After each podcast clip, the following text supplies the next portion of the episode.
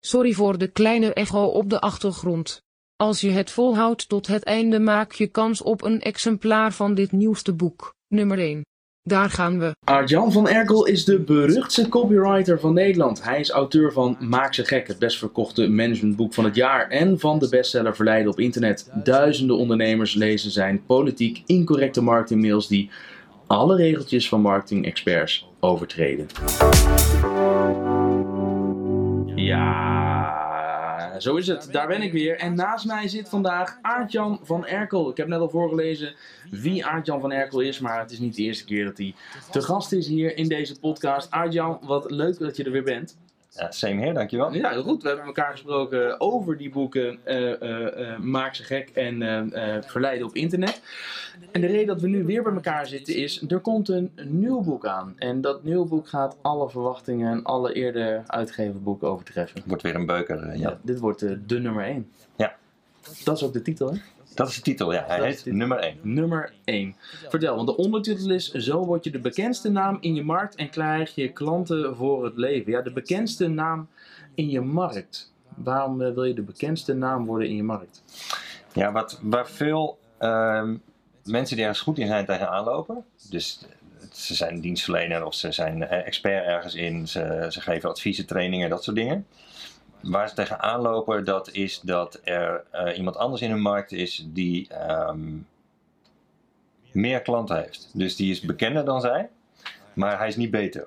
Hmm. Kan ook een zij zijn. Iedereen kent die ene die altijd gevraagd ja. wordt om te verschijnen in, de, in, in programma's. Altijd weer Precies. als de expert bij B N N Nieuwsradio of andere plekken zit. En elke keer als je hem voorbij kan denken van weer die rukker, waarom die zit ik daar niet? Ja, ja dus dat. De, Je, bent waarschijnlijk, je denkt van, ik ben waarschijnlijk de, de beste, maar ik ben niet de bekendste. En, uh, en veel, van de, voor, dus. veel van de beste uh, experts in dit land, die, die zitten in die situatie. Ja, maar zijn die dan, zeggen dan, die zijn niet per se het beste in het vak dat ze uitoefenen, maar wel het beste in uh, de marketing en op de voorgrond treden en expertstatus claimen? Nou, je kunt het vergelijken. Ken je dokter Phil? Jazeker. Bekend geworden bij Oprah en nu nou, waarschijnlijk de bekendste psycholoog uh, op aarde. Ja, maar, dan en, maar als je gaat, uh, gaat vragen aan, uh, aan een psycholoog of een psychiater, een vriend van mij is psychiater en vroeg een keer aan hem van, goh, dokter Phil, de bekendste uh, psycholoog op aarde, ja. is het ook de beste? Nou, toen had je hem moeten horen. Hè? Ja, die ging vast uh, helemaal uit zijn stekker. Die ging helemaal uit zijn, uh, zijn uh, psychiatrische stekker. Hij vond het niet de beste. En um, ja, zo is het wel vaker en dat is waarschijnlijk in... Uh, uh, in de markt van jouw luisteraars ook zo. Als zij uh, ervaring hebben in hun vakgebied, al een aantal jaar bezig zijn en uh, echt goed zijn in wat ze doen, dan is er vaak nog wel iemand anders die, uh, die beter uh, bekend is, maar die niet, uh, die niet de beste is in die markt. Hm. Ik voel aankomen dat jouw boek daar tips en tricks voor gaat geven, hoe jij dan misschien niet alleen de beste, maar ook de meest bekendste gaat worden? Of zeg je van, nou, je hoeft dus eigenlijk helemaal niet eens per se de beste te zijn, als je maar de bekendste bent? Nou, dat, uh, waar ik het boek voor heb geschreven is om als je echt uh, goed bent, om dan de, je, je naamsbekendheid gewoon veel beter uh, te maken. Zodat, zodat je echt gewoon de, de bekendste naam wordt in je markt. En de, er is een, een soort epidemie in dit land, waarbij uh, een epidemie van brave marketing. Hmm. De reden dat dokter Phil en, uh, en de zijne zo bekend zijn, dat is dat ze gewoon veel betere marketing doen dan, dan alle anderen in die markt. En, maar wat is dan het tegenovergestelde van brave marketing? Nou ja, ik noem het politiek, politiek incorrecte marketing. Ja. Ja, dus dat je tegen alle regeltjes ingaat en dat je uh, nou eens een keer niet meedoet met uh, wat in veel markten gebeurt, is dat je het, eigenlijk alle ondernemers die, en bedrijven die staan een beetje in, in een kringetje en die blaffen elkaar na. En omdat ze denken dat het zo hoort en het lijkt, uh, het lijkt heel normaal en logisch om het zo te doen. Maar daardoor val je dus totaal niet op. En welk voorbeeld kun je noemen van uh, uh, brave marketing en dan daarnaast een partij die dan uh, politiek incorrecte marketing toepast die we daardoor allemaal kennen? Nou ja, brave marketing. Bijvoorbeeld, dat kun je vaak zien aan het woordgebruik wat ze, uh, wat ze uh, hebben. Uh, ik kwam een, een commercial tegen van een kledingwebshop en die zeiden... Um, het, dus in de slogan was hm, hm, die bij jou passen. Ja. En dat, dat was een radiocommercial. Het was duidelijk een radiocommercial die door een reclamebureau was gemaakt. En het enige wat ze hadden kunnen bedenken om die kledingwebshop, die ik niet bij naam zal noemen, maakt niet uit, uh, te, te promoten was van dat ze dingen hebben die bij jou passen. En als je gaat googlen op andere bedrijven die ook dingen hebben die bij jou passen, dan vind je uh, keepershandschoenen die bij jou passen. Je ja. vindt uh, kleuren die bij jou passen. Je vindt alles wat bij jou past. Bankrekeningen, alles, verzekeringen. Het is, het, het, het, het, het, er zit totaal geen informatie in. Het is totaal niet onderscheidend. Het zegt helemaal niks. Terwijl die, dat reclamebureau denkt, oh, passen, kleding, super leuk gevonden. Ja, ja. ja vonden ze waarschijnlijk heel leuk. En dat is een beetje de epidemie van brave marketing die, uh, die aan de gang is. En het is eigenlijk uh, moeilijker om het, uh, om het wel te doen dan om het niet te doen. Het, het, de enige reden dat bedrijven hier aan meedoen is dat ze copy-paste doen. Maar om dan nog iets te bedenken over jezelf, wat nog niet al gezegd is, is, is bijna niet te doen. Ja. Dus de, de, je krijgt dan een hele slappe campagne. Je, wordt, je klinkt, je bent veel leuker dan je marketing. Je, je, ik heb ooit als iemand horen zeggen dat de enige manier om iedereen te vriend te houden is om echt mega saai te worden. Hè? En, en volgens mij doen al deze bedrijven dat ook. Die hebben het idee dat ze uh, een zo'n breed mogelijke groep moeten aanspreken. En dan maar hopen dat er dan genoeg mensen tussen zitten die... Maar daardoor val je ook totaal niet op, spring je er niet uit. Um, hè, zoals Jan van Zetten zegt, kies en wordt gekozen. Is het niet veel sterker om juist gewoon um, uh, uh, iets, iets bolds te doen en iets anders dan anders? En te accepteren dat er daarmee ook heel veel mensen zijn die bij je wegdrijven uh, en, en die dus niet bij je passen. Ja. En erop te vertrouwen dat de groep die dat ja, super tof vindt, juist wel naar je toe komt. Ja, ja ik raad mijn klant altijd aan om aan uh, wegjaagmarketing te doen. Wegjaagmarketing. Ja, ja, dus om echt, en da, ik heb het daar ook over in het boek, om echt een nee te proberen te krijgen van je klanten. Probeer je klanten nee te laten zeggen. En dan bedoel ik niet je beste klanten, maar eigenlijk alle anderen. Als jij een, keuze, een duidelijke keuze hebt inderdaad gemaakt van, dat zijn de klanten van, met, van wie ik het moet hebben. Ja. Dus die brengen de meeste omzet bij mij binnen, daar werk ik het beste mee, daar heb ik de, die hebben de beste resultaten bij mij. Over time krijg ik daar zeg maar, de, uh, moet, ik, moet ik het daarvan hebben in mijn business. Kies dan voor die klanten. En probeer alle anderen weg te jagen. Ja, die, Voorbeeld, ja. bijvoorbeeld in mijn business, in mijn training, in mijn memberships, in mijn masterminds, heb ik allemaal mensen zitten die grofweg tussen de veertig en de vijfenvijftig zijn. Met andere woorden, geen millennials. Millennials tussen de twintig en veertig, grofweg. Dat is een reden dat ik in mijn eigen marketing, jaag ik millennials weg. Want ik weet gewoon, dat zijn gewoon niet mijn beste klanten. Dus bij mijn, bijvoorbeeld bij, mijn, bij de opt-in voor mijn nieuwsbrief staat letterlijk niet voor millennials. En dat is een voorbeeld van hoe je wegjaagmarketing doet. Ik neem vaak ook hipsters op de hak. Bijvoorbeeld in mijn, in mijn nieuwsbrieven heb ik uh, regelmatig uh, uh, verhaaltjes over absurde dingen die hipsters doen. Hipsters zijn een beetje de, zeg maar de, de, de, de alternatieve millennials. En de reden dat ik dat doe is dat ik ze... Dat zijn gewoon niet mijn beste klanten. Dus als je... actief mensen gaat wegjagen die niet bij je passen, gaan de mensen die juist heel goed bij jou passen, die spitsen hun oren. Die denken van, wacht even, wat, wat gebeurt hier nou? Ja. Ik vind inderdaad ook die hipsters een beetje aanstellerig. Even luisteren naar wat die gast zegt, want dit, dit hoor je niet zo vaak. Dus het hoeft helemaal niet dat het in jouw business zo is dat hipsters geen goede klanten voor je zijn. Misschien ben jij zelf wel eentje en zijn het perfecte klant voor je. Dus het is een voorbeeld. Maar dat bedoel ik met wegjaagmarketing en dat bedoel ik met probeer je klanten nee te laten zeggen. Is er niet ook een risico in, uh, risico tussen aanhalingstekens, dat doordat je dat zegt, dat juist heel veel millennials uh, het nog interessanter vinden om te horen wat je te zeggen hebt? Of is dat niet de achterliggende gedachte? Ja, de lol is dat je dan, je krijgt dan dat de leukste millennials, die, uh, die melden zich alsnog aan voor je uh, nieuwsbrief. Want die denken, ja fuck this, ik vind het wel interessant wat ja. die gast... waar die gast het over heeft. En de, hij jaagt millennials weg, maar ja, daar laat ik niet door afleiden. Ja. Hey, dus dan krijg je de leukste... Met alle, alleen voor hoger opgeleiden. Ik kan, ik, ik kan me voorstellen dat sommige mensen zullen denken, nou, alleen voor hoger opgeleiden, wat, wat, wat bedenken ze dan niet dat ze zijn, ik ga ergens anders heen. Maar ik kan me ook voorstellen dat er andere eh, partijen zullen zijn die juist eh, eh, misschien niet hoger opgeleid zijn, maar wel denken, ja, het is goed. Eh, ik, ik kan hier ook prima bij. Ja, dat, maar daar zou je nog kunnen hebben dat, je, dat ze daadwerkelijk jou weigeren. Dat kan een verzekeraar doen, hè? Die kan jou je opleidingsniveau laten invullen en die kunnen jou dan weigeren. Ja, ik zeg verzekeraar, maar volgens mij is, is het, oh ja, het is ook een verzekeraar. Ja, het is ook een dating site. Zo'n autoverzekeraar. Oh, oké, okay, ja. Die is er ook nog alleen voor over. Ja. Ja. Ja, e-matching punt n l. Dat is waar, ja. Ja. Nou goed, daarbij zou je inderdaad mensen kunnen weigeren, omdat je het, dat je het echt als een soort criterium laat invullen bij, hun, uh, uh, bij de intake. Maar, uh, ja, maar daar doe je toch hetzelfde, want die, die andere mensen die dus hoger opgeleid zijn en uh, een date willen, die denken, ah, hè, hè, dat, dat past dus bij. Maar je kiest dus ook om heel veel mensen dan weg te jagen. En te zeggen, ja. wij zijn er niet voor ja. jou. Ja, dan moet zeker. je wel ballen hebben. Ja. Om te zeggen, wij zijn er niet voor jou. Ja, ja dat, is een, dat is een voorbeeld van inderdaad hoe je de, de, gewoon je markt kunt maken. Door duidelijk te zijn over wie je niet wilt hebben. Heel veel ondernemers die vinden dat spannend. Die denken, ja, ik neem liever better safe than sorry. Dus ik heb liever zoveel mogelijk klanten. Uh, dan uh, zo weinig mogelijk. Maar... Is dat iets wat je al vanaf begin af aan kan doen? Of want ik kan me voorstellen dat je als je wat lang aan het ondernemen bent, dan weet je ook wat beter wie je ideale klanten zijn. En dan ja. voel je misschien ook wat vrijer om uh, zo duidelijk te kiezen en op een gegeven moment zeggen, oké, okay, maar dit, dit doen we niet meer. Ja, het kan zijn dat je er een tijdje over doet om erachter te komen wie je beste klanten zijn. Maar de mensen met, met, tegen wie ik het vooral heb, die zijn vaak al langer in business. Dus die weten het al wel ongeveer. Of als ze nog niet... nog niet weten, dan kunnen ze er vrij makkelijk achter komen door gewoon te gaan kijken in, in laten we zeggen, de afgelopen drie jaar. Oké, okay, wie zijn nou mijn beste klanten geweest? Yeah. Dus je kunt vaak de namen wel opschrijven van een aantal mensen waarvan je zegt, nou, die, dat was zo leuk werken. En die ja, hadden goede resultaten, die waren zo blij, waren ze allemaal maar zo. Ja. En als je dan een aantal van dat soort, stel dat je tien of twintig namen opschrijft en je gaat dan gewoon eens eigenschappen van die klanten opschrijven. Alles wat je kan bedenken. En daarna kijk je naar, nou, wat is nou de rode draad die je kan herkennen? Zit, zit er misschien in leeftijd, regio, type business, type gezinssituatie, politieke kleur, geslacht, I don't know. Het kan van alles zijn. Maar als je een soort van rode draad, een soort profiel ziet ontstaan, dan, dan, dan heb je wat in handen.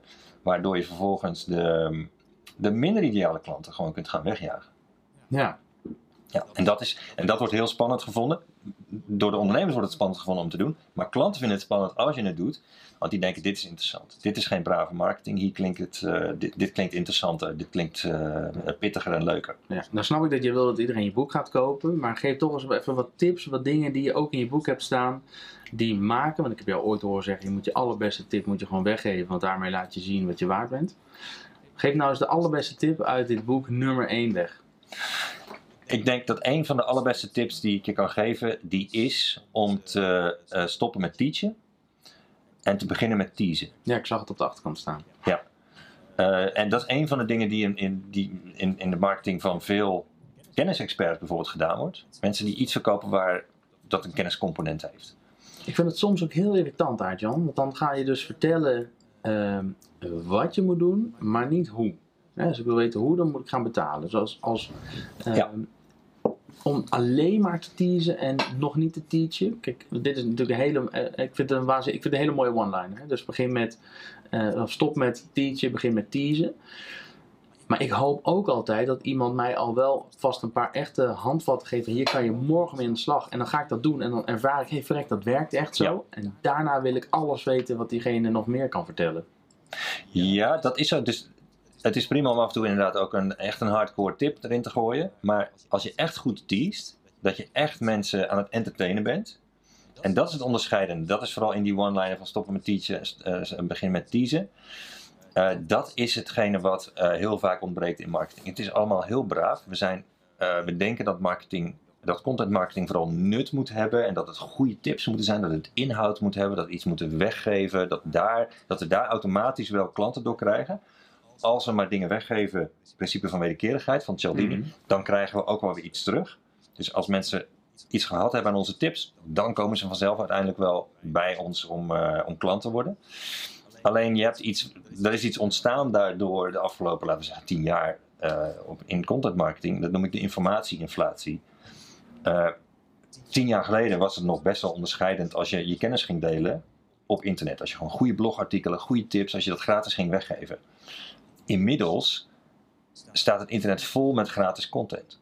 Dus vol met tien tips om, zeven manieren om, uh, de, de, de zes beste manieren om. Dus eigenlijk zeg je, de kennis zelf is, niet meer, is, is bijna niet meer uniek, of hè, daar, dat is niet meer onderscheidend. Maar de manier waarop je die kennis overdraagt of brengt, daar kun je nog wel in onderscheiden. Ja, omdat negen van de tien, negenennegentig van de honderd kun je rustig zeggen, van de, van de experts die kennis aan het delen zijn, die zijn bloedserieus. En die brengen dat op een manier waarbij ze uh, een half seminar in een nieuwsbrief stoppen bijvoorbeeld. Ja. Of allemaal YouTube video's maken die vol zitten met uh, ja, teachable content. En het is gewoon saai geworden. Dus het, je bent eigenlijk, als je dat aan het doen bent, ben je eigen status aan het verlagen. Want wat, krijgen, wat voor associatie krijgen we als we aan teachers denken, mensen die aan het teachen zijn. Boring. Boring. Maar je denkt terug aan je eigen studententijd en je eigen schooltijd. En ja, de meeste teachers die zijn nou eenmaal... Ja, behalve mevrouw Kuipers van geschiedenis, want die kon echt superleuk ja, mij was vertellen. Dat een geschiedenisdocent. Ja? Ja, maar die kon echt onwijs leuk vertellen. En daar had je ja. Peggy van Engelen van uh, biologie, vond ik uh, mega interessant. Zowel Peggy van Engelen toen de tijd als jongen van zestien waar de hormonen door het lijf gierden als het vak uh, biologie. Maar ik weet nu nog steeds dat de insuline wordt gemaakt in de eilandjes van Langerhans, omdat zij dat zo leuk kon vertellen. Wow, ja, dus ja. die details, zij greep mij. Zij kon het, ja, nu je het zegt, zij was ook meer een entertrainer dan een, uh, dan een, een teacher. Ja. Ja. Ja. Dus jij, jij noemt er nu twee, maar ja. je hebt misschien wel honderd uh, ja. onderwijzers ja, en leraren gehad. Voorbeeld. Ja, daar neem je alles van aan, om gewoon de manier ja. waarop die het brengt. Ja. Ja, dus er zijn mensen die doen het heel goed, maar de meeste die zijn saai. Ja. Dus dat is de associatie die heel veel mensen hebben. Niet. Als je me nu dus... ook vraagt van noem een paar saaie leerkrachten, moet ik harder nadenken. Ja. Ja, grappig. Dus als je heel hard aan het teachen bent, dan... Kijk, teachers hebben een laag inkomen, lage sociale status. Daar kunnen we wat van vinden, maar dat is nou helemaal zo, laag sociaal-economische status. Um, en, en als je gaat kijken, wie hebben er nou een, een hoger inkomen? Zijn dat de teachers of zijn dat de entertainers? Dus is dat uh, juf Mirjam van groep zes of is het uh, Beyoncé? Weet ja, je, jij zegt wel terecht bij, ik kan van alles van vinden. Want hè, de, uh, ja, als ik nu kijk naar... Uh, goed, ja. ja. Ja, maar dus, het, het, het, het is wel waar. Ja, Beyoncé verdient meer en is iets meer, ja. En is, ja. Dus als je, dat ja, weten we allemaal. Ook dan, ja. Dat weten we allemaal, maar dus waarom zou je dat dan niet gebruiken in je marketing? Ja. Waarom zou je dan als een hardcore teacher positioneren en niet als iemand die entertaining is? Dat betekent niet dat je een entertainer hoeft te worden als expert, maar als je entertainment gaat gebruiken in je marketing in plaats van alleen maar te teachen, uh, dan ben je je eigen status aan het verhogen en je bent ook iets aan het doen wat niemand anders doet in jouw markt waarschijnlijk. Maar zeg je dan ook dat een, een bij wijze van spreken een basisschoolleraar of lerares ook als die het echt op een andere manier gaat brengen en verwoord dat die dan gewilder kan worden dan anderen en daardoor meer betaald kan krijgen op andere scholen, meer gevraagd zal worden of misschien wel 's avonds ook lezingen mag gaan geven en dan daardoor ineens zijn inkomen verdubbelt? Nou, ik denk dat dat zeker zou kunnen, maar dit, dit geldt niet zozeer voor wat, waar we het hier nu over hebben en waar het boek ook over gaat, gaat niet zozeer, dat is, het is niet voor teachers, het is niet voor mensen in het onderwijs. Voor wie is het bedoeld? Het is voor, onderwe- voor ondernemers. Dus ondernemers die wel geneigd zijn om te teachen in hun content marketing. En be- dus in hun artikelen en nieuwsbrieven, video's. Maar denk je dan aan, aan, aan uh, uh, coaches, denk je aan um, Z Z P'ers, denk je aan ondernemers met uh, juist een hele bak personeel, denk je aan uh, welk type ondernemers? Ik noem ze altijd de grijze wolven. Dus ze zijn al een aantal jaar, ze hebben veel ervaring, ze zijn echt goed in wat ze doen. Uh, ze verkopen hun tijd voor geld. Uh, dat kunnen trainers zijn, consultants, adviseurs, maar wel de uren van interimmers. De, de, de, de, de, de mensen die het moeten hebben van de declarabele uren. Ja, vaak uren en dagdelen verkopen. Ja. Ja. Ja. Ja. Trainers. Ja. Dus, uh, en die, die hebben de ervaring, die zijn natuurlijk van nature zijn ze gewend om te teachen en om uit te leggen en om over te brengen. Ja. En, en hoe kunnen die, ze dit dan in de praktijk toepassen? Als die meer entertainment gaan uh, gebruiken... Dan, uh, komt dat, uh, dan komt het helemaal goed. Een manier om dat te doen, ik zou een paar tips geven. Um, Eén manier om dat te doen is door, in je, om door het in je e-mail marketing toe te passen. Het kan ook in je, in je uh, social media marketing of in video's zijn. Uh, maar ik raad, uh, ik raad mijn klanten aan om, het, om zoveel mogelijk gebruik te maken van hun e-mail marketing daarvoor. Of waarom? Omdat het hun eigen podium is.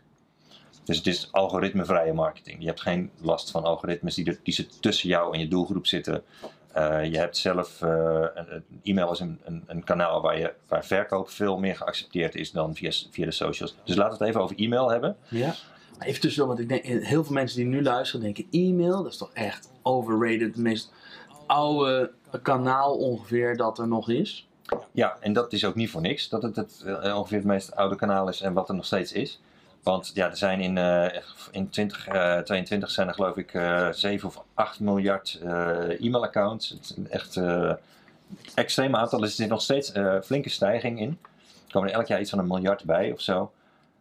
Um, de openingspercentages van e-mail die zijn nog altijd vele malen hoger dan uh, de um, views die je krijgt op socials. Ja. Als je op je, als je op je socials vijf procent van je volgers, als die te zien krijgen wat jij hebt gedeeld, dan is het al best wel veel. Ik had op onze nieuwsbrief van gisteren tot nu toe zestig procent open rate. Ja, dat is extreem hoog. Dus dan doen jullie het heel goed. Maar ook als je dertig procent hebt, is dat nog veel hoger dan uh, wat de meeste content op socials uh, gehaald wordt. Plus dat je in e-mail is het geaccepteerd als je gaat verkopen. En op de socials is het eigenlijk not done in de meeste gevallen. Vandaar dat ik even, even als voorbeeld e-mail. Ja. Um, stel nou dat je e-mail zou kunnen sturen in onbeperkte frequentie. Dus dat je frequenties hebben, maakt niet uit hoe vaak je mailt. Dus dat je, hoe vaak je ook wilt, zou kunnen mailen. Dus stel je, moet een, je wilt een zaal vol krijgen, hè? Billen op stoelen. Dus ja. je wilt een congres vullen of een, een, een workshopzaal of whatever. En die, die, die datum die is over drie maanden. En je, hebt nu, je begint nu met de marketing. Wat wil je dan? Ja, je wilt iedere keer dat je mailt, kan dat, kun je kaartjes verkopen. Alleen je denkt van ja, als je het op de traditionele manier gaat doen, dus vertellen, wat ga je dan in die mail zetten over, laten we zeggen dat het een seminar is. Wat ga je in de mail zetten? Nou, je gaat vertellen waar het over gaat, wat is de titel, wie komen er spreken, uh, waar gaat het over, wat is het programma, hoe laat is de lunch, wat is de locatie, dat zijn een beetje de dingen die je dan kan vertellen. In traditionele uh, uh, marketing en content marketing over dat soort events. Hoe vaak kun je zo'n mail sturen daarover? Ja, een paar keer. Daarna, is, hebben ze, daarna heb je de informatie wel overgebracht. Dus als je puur op informatie focust, ja, dan, zit er, dan, dan, kun je, dan kan die frequentie niet echt hoog zijn. Dan kun je daar misschien één keer in de paar weken of zo over mailen. En daarna denken, denken mensen van ja, dit hebben we toch al gehoord. Maar wat nou als je een manier zou hebben om te mailen, waardoor klanten iedere keer als ze jouw mail zien meteen openen, omdat ze denken, oh dit, dit, is, dit wordt leuk. En waarbij je iedere keer dat seminar kunt verkopen. Dus iedere keer sluit je weer af van, oh trouwens, early bird, of er zijn nog tickets, of dit is de link, of whatever. Dus iedere keer een verkoopmail, maar eentje die mensen graag openen. En waarin je jezelf nooit hoeft te herhalen. Nou, dat, dat krijg je voor elkaar als je um, een formule gebruikt die ik in het boek uitleg. Die noem ik de Epic Email Formule. Daarin stuur je mails die klanten echt leuk vinden om te krijgen. Waarin je niet aan het teachen bent, maar aan het teasen bent. En een van de manieren waarop je dat uh, doet, dat is door infotainment. Infotainment is de mix tussen informatie en entertainment. Dus je geeft, kijk, je gaat natuurlijk altijd een, um, vroeger toen ik, als ik uh, een andijvenstampot moest, uh, moest eten, wat ik niet te, niet te verkanen vond, van die glibberige derry, dan, en ik moest het toch opeten van mijn moeder, dan deed ik er een laag appelmoes overheen. En dan plamuurde ik het zo helemaal af met appelmoes en dan, dan schepte ik zo door die appelmoes heen en dan, dan, uh, dan ging dat naar binnen. Hè? Dus ik wist zelf hoe ik, me, hoe ik dat uh, voor elkaar kon krijgen bij mezelf om dat dan toch binnen te krijgen. Nou, dus, daar zou je het mee kunnen vergelijken. Dus er zit nog steeds informatie, dus datgene wat je bij je klant naar binnen wilt krijgen, omdat het nuttig, nut, goed voor ze is bijvoorbeeld, zit er nog steeds wel een beetje van in.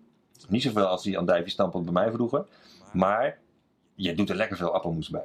Dus je zorgt dat ze het echt lekker vinden, dat ze het echt leuk vinden om te krijgen, dat ze dat graag naar binnen happen. En als je dat doet, dan, kun je ze, dan vlieg je eigenlijk onder de marketing bullshit radar. Klanten die, als die geconfronteerd worden met marketing, dus een boodschap waarvan ze meteen zien, oh dit is een marketingboodschap. Ja. Nou, dan is ons brein is zo afgestemd dat ze, dat doet twee dingen. Je staat met twee nul achter. Negeren en vergeten. Ja. Want ja, het is marketing, we krijgen miljoenen marketingboodschappen om onze oren. Negeren en vergeten, dat is onze standaard reflex. Maar als je een manier vindt om marketing te doen waarbij je onder die marketing bullshit radar vliegt, waarbij, die, waarbij jouw klanten dus niet gaan negeren en vergeten, uh, dan kun je veel vaker in de lucht komen. Dus dan kun je ze ook veel vaker mailen. Ik, ben ze, ik mail zelf iedere dag ja. naar mijn klanten, uh, omdat ik het zonde vind om een dag, een dag niet gemaild, is een dag geen marketing gedaan. Dat, is, dat vind ik gewoon zonde. Ja, jij wil top of mind blijven. Ja, en, het, uh, en dat kan dus ook gewoon. Dus je kunt met dezelfde openingspercentages of hoger, kun je iedere dag mailen. Dus waarom zou je dat dan niet doen? Als het uh, ook nog leuk is om die marketing te maken.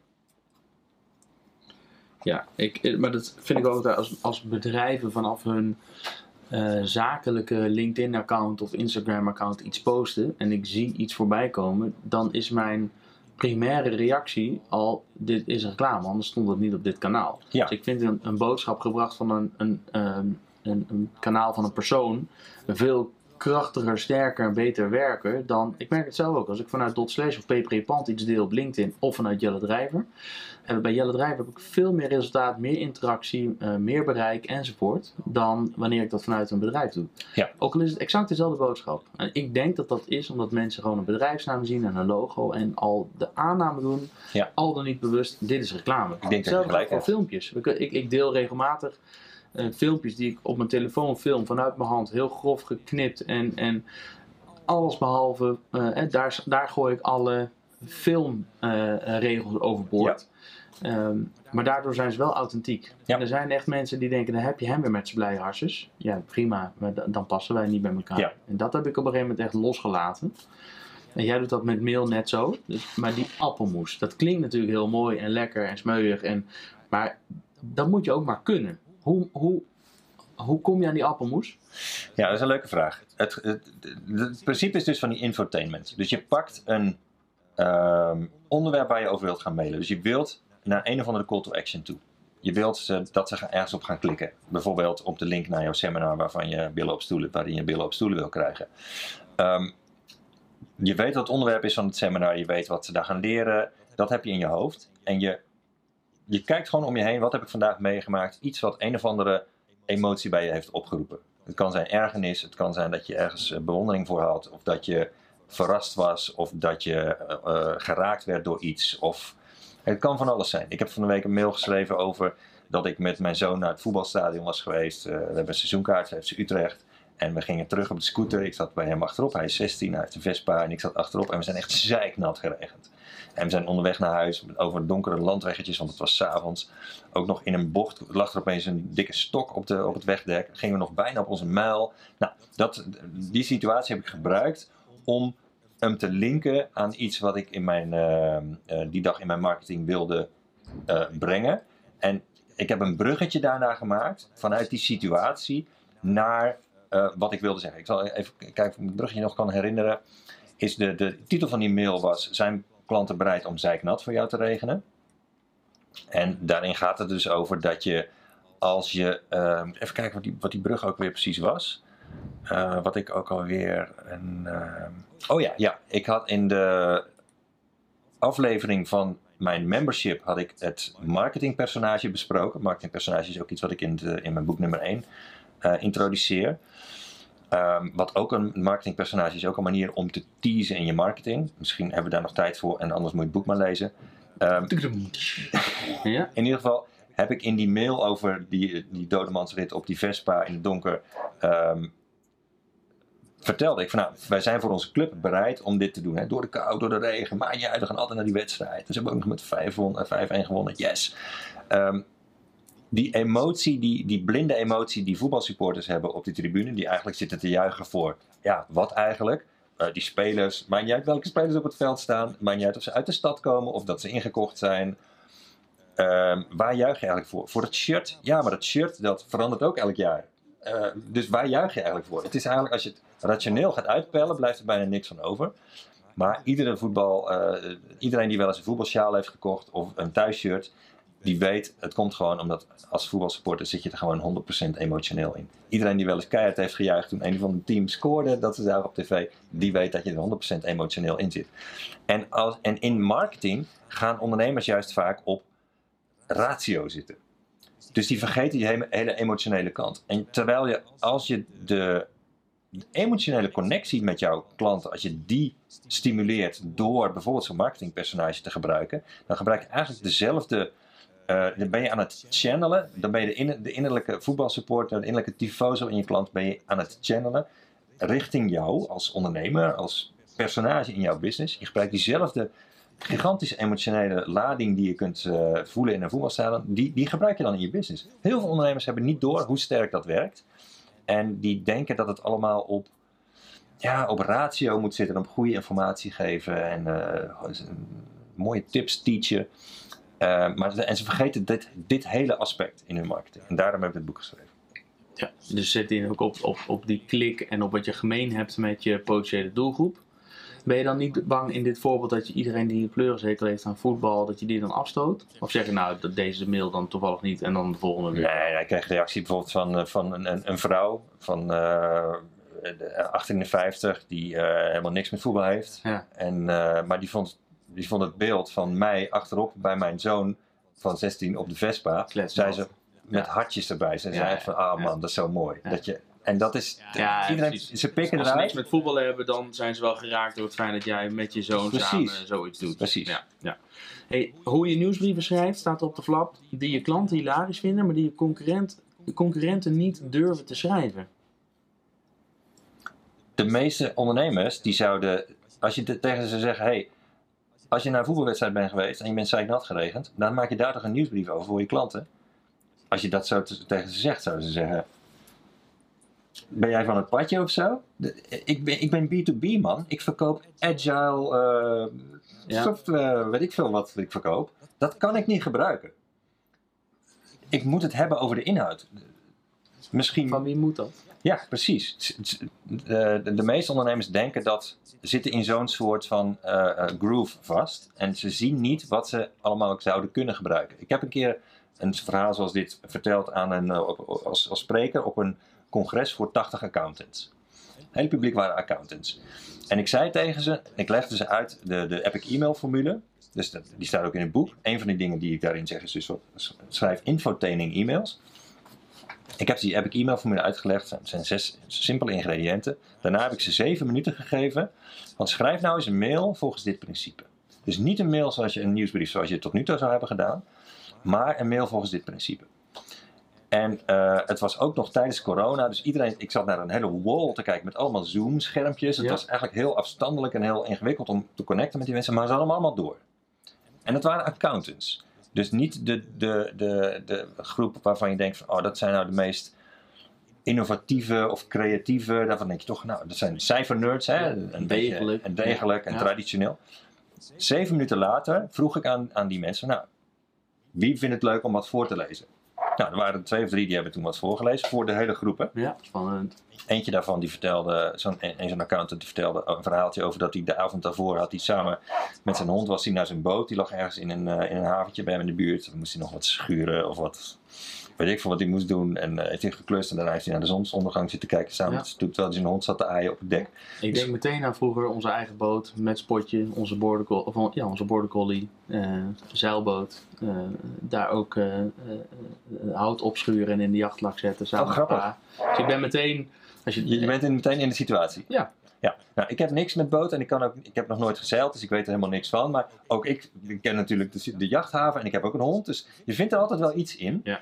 Uh, in zo'n verhaaltje, net zoals dat verhaaltje met die voetbal en die, uh, de vader-zoon-relatie ja. haal je ja. eruit. Of je haalt het voetbalsupporter eruit. Of je haalt eruit wat, wat bij jou resoneert. En... Um, dat was een hartstikke leuk verhaal wat hij vertelde. Ik ben even kwijt waar, hoe hij het nou precies linkte aan zijn business, maar dat maakt niet uit. En ook twee andere accountants die hadden ook een verhaaltje dat, waarvan wij dachten van, oh wauw, dat is leuk zeg. En je kent zo iemand meteen ook een stukje beter. Dit aspect van het gebruiken van situaties die iets zeggen over jou, een verhaaltje vertellen wat jij hebt meegemaakt, of wat jou heeft geraakt, of wat jij mooi vond. Daardoor krijg je een compleet andere respons van je, van je mailinglijst of van je ontvangers, dan wanneer je het op de traditionele manier doet. Wat er gebeurt is namelijk, mensen die niks met jou hebben, die haken af. Hmm. Want die denken echt van, waar ben je nou mee bezig? Kom op zeg, stuur mij gewoon uh, af en toe wat info over de nieuwste belastingregels voor boekhoudkundige dingen. Ja. En hou op met die bullshit over je border collie man. Dan heb ik toch helemaal geen... Ja. Mensen die dat, die dat niet snappen, die, zijn, die zullen afhaken. Ja. En mensen die... opeens inzien van, wacht even, die boekhouder van mij, dat is eigenlijk een hele leuke vent. Ja, dat is ook een mens. Dat is ook een kind van iemand. Ik moet even, ik moet even opletten, want dit, dit klinkt opeens wel ja. een stukje leuker dan wat ik tot nu toe heb gekregen. Mijn eigen boekhouder, om een voorbeeld te noemen, die, die stuurt uh, nieuwsbrieven, die, nummert, die nummeren ze. Oh, ja. Dus ik heb vorige maand heb ik nieuwsbrief honderdvier gekregen. Van, uh, uh, en en ik, ik denk dat ik al weet, hoe, dat is ook de titel, nieuwsbrief honderdvier. En ik denk dat ik al weet wat de titel wordt van, van de nieuwsbrief ja. van de volgende maand. En dat is een beetje wat, en het gaat altijd over nieuwe belastingregels en zo. Terwijl hij altijd over zijn hond en over zijn boot. Nou, je krijgt een shakeout onder je mailinglijst, dus het gaat je aanmeldingen kosten. Dat zijn mensen die niet bij je passen, die gaan opeens zien wie jij eigenlijk bent. Ja. De mensen die overblijven, die denken van, damn, ik heb een leuke boekhouder. Ja. En dat zijn die beste klanten. Kan je deze switch in één keer maken? Als je nou tot nu toe zo'n stoffige vent bent geweest die altijd alleen maar over... Uh, uh, kan je dat in één keer omgooien en zeggen mensen, ik schrijf al... Uh, we zijn, ik, ik had deze nieuwsbrief nummer honderdvijf kunnen noemen.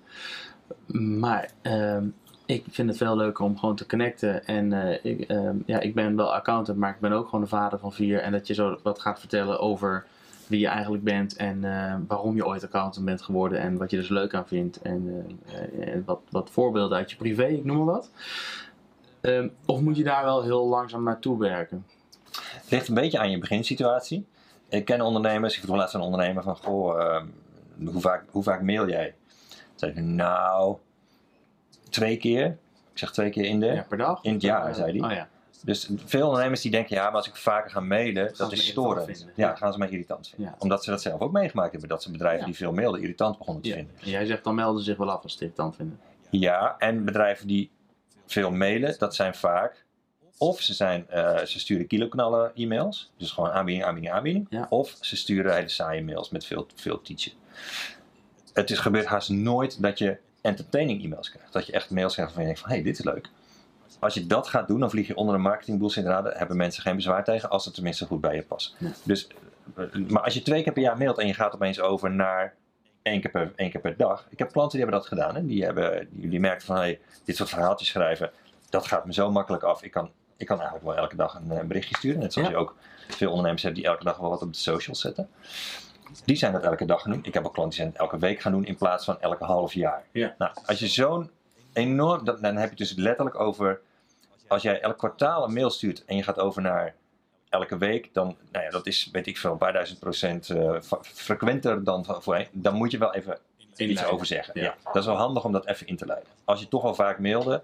Dan kun je ook wel overstappen naar, de, naar een hogere frequentie zonder dat je er echt iets over hoeft te vertellen. Maar het is wel handig als je klant een beetje weten uh, waarom je het doet. Aart-Jan, ik ga jou enorm bedanken voor uh, je tijd en voor de tips die je tot nu toe al gegeven hebt. Er staan er natuurlijk nog veel meer in het boek dat vanaf nu te verkrijgen is via de uh, logische kanalen. Zoals bijvoorbeeld de management boek punt n l, uh, maar ook via jouw site nummer één punt online. En yes. daarnaast uh, ongetwijfeld bol punt com en zo zijn er heel veel andere plekken. Hij is yep. gewoon uh, te verkrijgen. Um, Nou, ik ga er ook zeker, uh, ik, ik ga hem ook zeker lenen. Ik dacht, je neemt er wel één mee, maar uh, ik zal hem ook gewoon bestellen. Uh, jij nog een laatste dikke tip? Iets wat je wil meegeven? Nou, ik heb iets, uh, ik heb iets beters voor je dan dat ik er één meeneem. Uh, ik ga je aanbieden om aan jouw uh, uh, luisteraars een paar boeken te verloten. Oké, okay. Dat is goed. Ja. Daar ben ik natuurlijk, ja, ja, alles voor mijn luisteraars, dus daar ben ik bij. Ja. Hoe wil je dat doen? Uh, hoe, hoeveel zullen we dit doen? Jezus, uh, uh, nou, ik heb, bescheidenheid zie je te mensen zeggen wel eens, maar uh, ook niet, ja, weet ik veel, roepen ze altijd. Ik vind het een lastige. Oké, okay, nou, wat we gaan, wat we gaan doen is, um, jij gaat straks deze, deze aflevering op je, op je socials zetten. Ja. En er zit ook een link in naar de, natuurlijk naar de aflevering, maar ook naar de boeksite. En ik ga dat is onder... nummer één met een cijfer één. Ja, nummer één punt online. Ja. En we gaan onder tien mensen die, die, uh, die jouw uh, update sharen onder, op hun eigen LinkedIn, gaan we uh, een boek verloten. Dus, en daarvoor zit, er zit ook een linkje in jouw update naar ja. een uh, formuliertje waarmee ze even hun adres kunnen invullen, zodat ze het boek al, kunnen ja, die opsturen. Die kan van je hebben. Ja, ja. Hey, ik vind het een goed idee, leuk. Ja. Dus tien boeken gaan, ga je verloten. Ja, je mag tien boeken cadeau geven. Top. Okay. En uh, daarvoor moeten ze even naar jouw LinkedIn gaan. Goed, dus als je dit nu hoort en je denkt, nou het gek, zo'n boek en dan nog gratis of niks ook, dat lijkt me wel wat, dan ga je naar mijn LinkedIn, dat is linkedin punt com slash in slash Jelle Drijver. En daar kijk je bij mijn updates. Dan vind je daar een post over deze podcast. Met daarin onder andere een linkje naar Spotify, naar iTunes en naar nummer één punt online. En daar komt dus, want die krijg ik van jou, nog een linkje bij waar mensen, uh, jij dus beste luisteraar, uh, je naam en uh, gegevens in kan vullen. En onder tien mensen die dat doen, wordt er een boek gedeeld. Het is wel zaak dat je ook die post dan even deelt met je eigen netwerk. Uh, dit is natuurlijk ook weer een hele slimme manier om onder de aandacht te komen. Dus uh, uh, slimme truc, maar niks mis mee. Want yes. Dit is marketing. Aart-Jan. Heel goed, dankjewel voor je komst. Te gek dat je tien van die boeken wilt uh, uh, beschikbaar stellen. Graag gedaan. Uh, uh, ja, ik, uh, ik ga hem alsnog dan, of ik ga meedoen uh, met de actie, of ik ga hem alsnog uh, even bestellen. Dankjewel. Thanks man.